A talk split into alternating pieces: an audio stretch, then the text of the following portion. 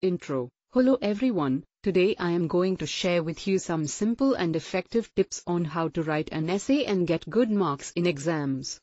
Step 1 Understand the question. The first and most important step is to understand the question properly.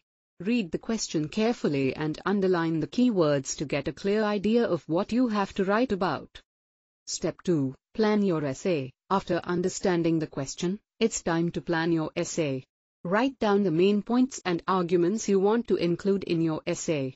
This will help you to organize your thoughts and make sure you stay on track while writing. Step 3 Introduction The introduction is the first part of your essay and it should grab the reader's attention. Start with a hook or a surprising fact, then explain the topic and finally, write your thesis statement. Step 4 Body paragraphs The body paragraphs are where you develop your arguments and ideas. Start each paragraph with a topic sentence, then provide evidence and examples to support your point. Make sure each paragraph has a clear connection to the thesis statement.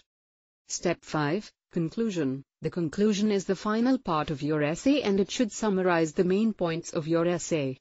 Restate your thesis statement and end with a closing statement or call to action.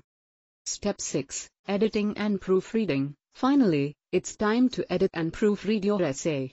Check for spelling and grammar mistakes, and make sure you have followed the guidelines for the essay. Conclusion By following these simple and effective steps, you can write a great essay and get good marks in exams. Remember to always start early, plan your essay, and take your time editing and proofreading. For more videos from EduStunt don't forget to like, share this video, press the bell icon also. Bye bye.